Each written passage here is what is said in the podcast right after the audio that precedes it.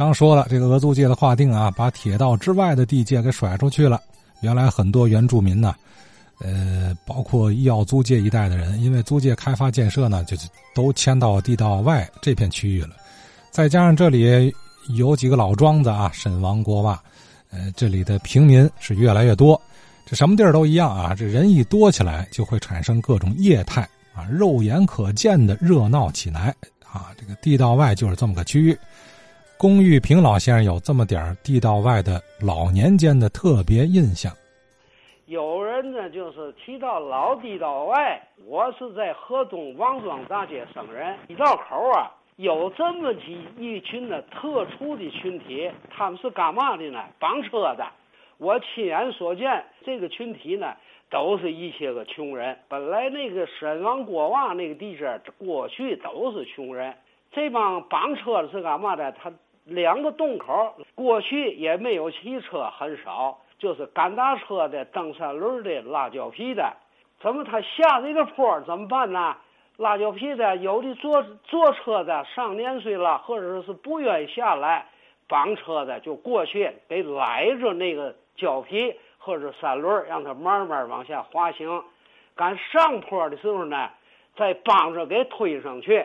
这样呢，到那头呢，推上去之后呢。坐车的人就拿现在来说吧，给个一两块钱，然后这个人呢又跑到那个口去，再等着车。这两边总有那么一个啊循环的那么一个一个特殊的一一种一个人一个群体，在那儿给就叫绑车的，六七十岁以上的老人，得七十岁以上老人见过他们，还有一个呢。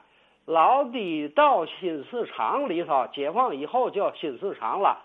老地道里边有个小理发所，这理发所呢，这过去叫理发馆。它有一个对联儿，特别我记忆特别的清楚。这还是解放以后了啊！我看到的这个对联是相当写的挺有意思的。上联写的是嘛呢？进门时蓬头垢面，出屋后。白面书生，和我一说，我看这词儿挺挺好的。